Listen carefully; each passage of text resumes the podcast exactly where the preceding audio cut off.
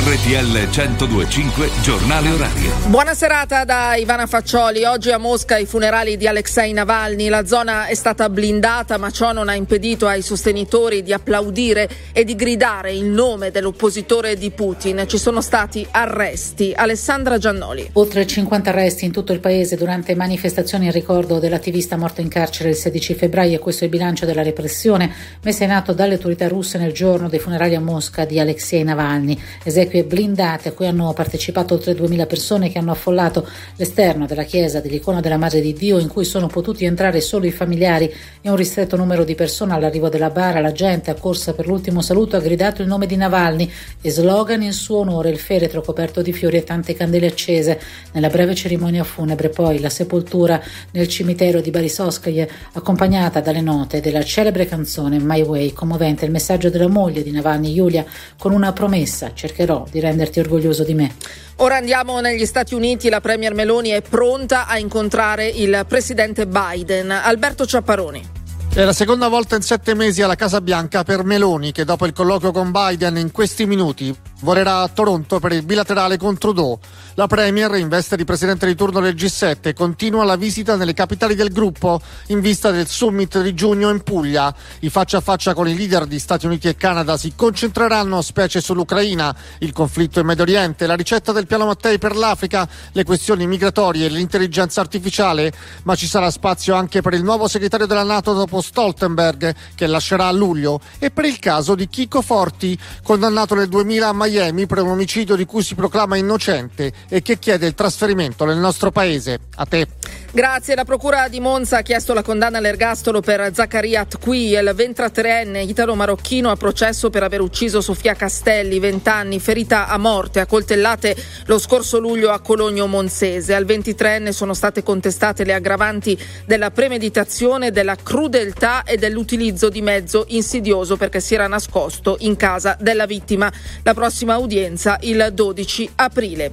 E oggi un'altra udienza a Brescia, quella per decidere se il processo per la strage di Erba possa essere sottoposto a revisione. Max Vigiani. Buonasera Ivana, si tornerà in aula a Brescia il 16 aprile prossimo con l'intervento della difesa di Olindo Romano e Rosa Bazzi nel processo in cui si discutono le istanze di revisione del loro ergastolo per la strage di Erba avvenuta l'11 dicembre del 2006 e in cui furono quattro le vittime.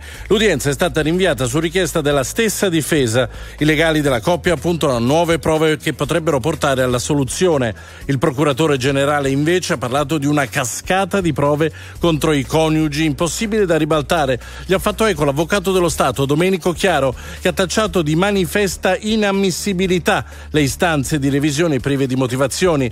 Loro sono innocenti, la giustizia non è stata fatta, ha detto invece a Zuz Marzuk arrivando a Palazzo di Giustizia a Brescia. Stiamo ottenendo una parte di rivincita, ha aggiunto.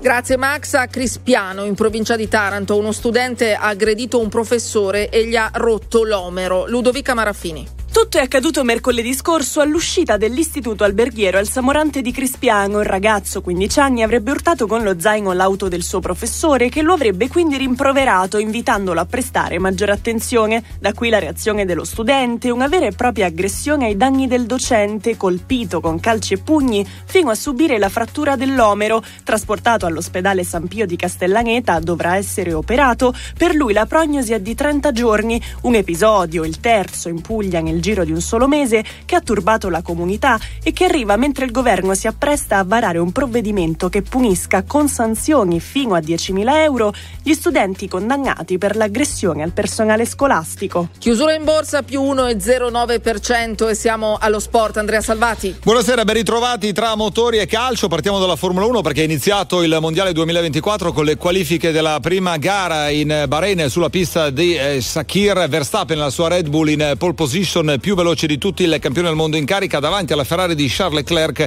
alla Mercedes di Russell e all'altra Ferrari di Carlos Sainz. Verstappen nel dopo qualifiche l'ha definito una pole position inattesa, inaspettata, un po' deluso invece Leclerc che dice che domani proverà a riscattare le qualifiche con una bella partenza. Parliamo anche di calcio perché Ballardini subentra a Bigica come allenatore del Sassuolo, è durata solo una partita, quella persa 6-1 in casa con la Napoli, l'esperienza di Bigica sulla panchina dei Neroverdi e poi stasera alle 20.45 l'anticipo Lazio-Milan. Grazie Andrea. Le monoposto stanno completando il giro di formazione, tra poco si disporranno sulla griglia di partenza per il via del Gran Premio. Sale il rombo dei motori, salgono le pulsazioni dei piloti, ma anche degli appassionati. Chi è in pole position cercherà di restare davanti anche dopo la prima curva. Chi è dietro sogna da subito un grande sorpasso. Su Sky Sport inizia lo spettacolo. Goditi tutta la Formula 1 in diretta esclusiva e lo sport di Sky. Fino al 10 marzo puoi avere Sky TV più Sky Sport a 24,90 euro al mese per 18 mesi. Chiama l'141, vai nei negozi Sky o su sky.it. Sky Sport, il più grande spettacolo del mondo. Previsioni del tempo. Buonasera da Paolo Corazzona, anche nel fine settimana un po' di variabilità è da mettere in conto. La giornata di domani vedrà parecchie nuvole in diverse zone dell'Italia, soprattutto al centro-nord, ancora con qualche piovasco nelle regioni settentrionali e sul medio alto Tirreno, però per fortuna piogge un pochino meno intense. Domenica però forte perturbazione al nord-ovest, meglio al sud. Per tutti i dettagli sulle vostre zone aggiornato scaricate la nuova app di Trebi Meteo. Via Radio. Ben ritrovati da Autostrade per l'Italia e da Antonella De Cesare. Traffico ancora intenso sulla rete. Apriamo con la 4 Milano-Brescia, dove tra Seriate e Bergamo verso Milano ci sono due chilometri di code per lo sbandamento di un'auto. Si viaggia su una sola corsia. Altro incidente appena avvenuto, siamo sulla 13 Bologna-Padova, tra Altedo e Ferrara Sud verso Padova. Ci sono 3 chilometri di coda. Ci spostiamo sulla 14 Adriatica, tra Teramo e Pescara Nord verso Pescara. Qui sono 4 chilometri di coda per lavori di ammodernamento. Hanno tempi di un'ora invece dei soliti 20 minuti. Andiamo poi in Liguria sulla 7 Milano-Genova. Tra Genova Bolzaneto e Busalla verso Milano. Le code per lavori hanno tempi invece di 20 minuti, qui il doppio del solito. Sempre per lavori ci sono code anche sulla 9 Lainate Chiasso, tra Chiasso e Como Centro verso Lainate. È tutto per il momento. Buon viaggio. Grazie per averci seguito. Ora protagonisti. Buona serata a tutti.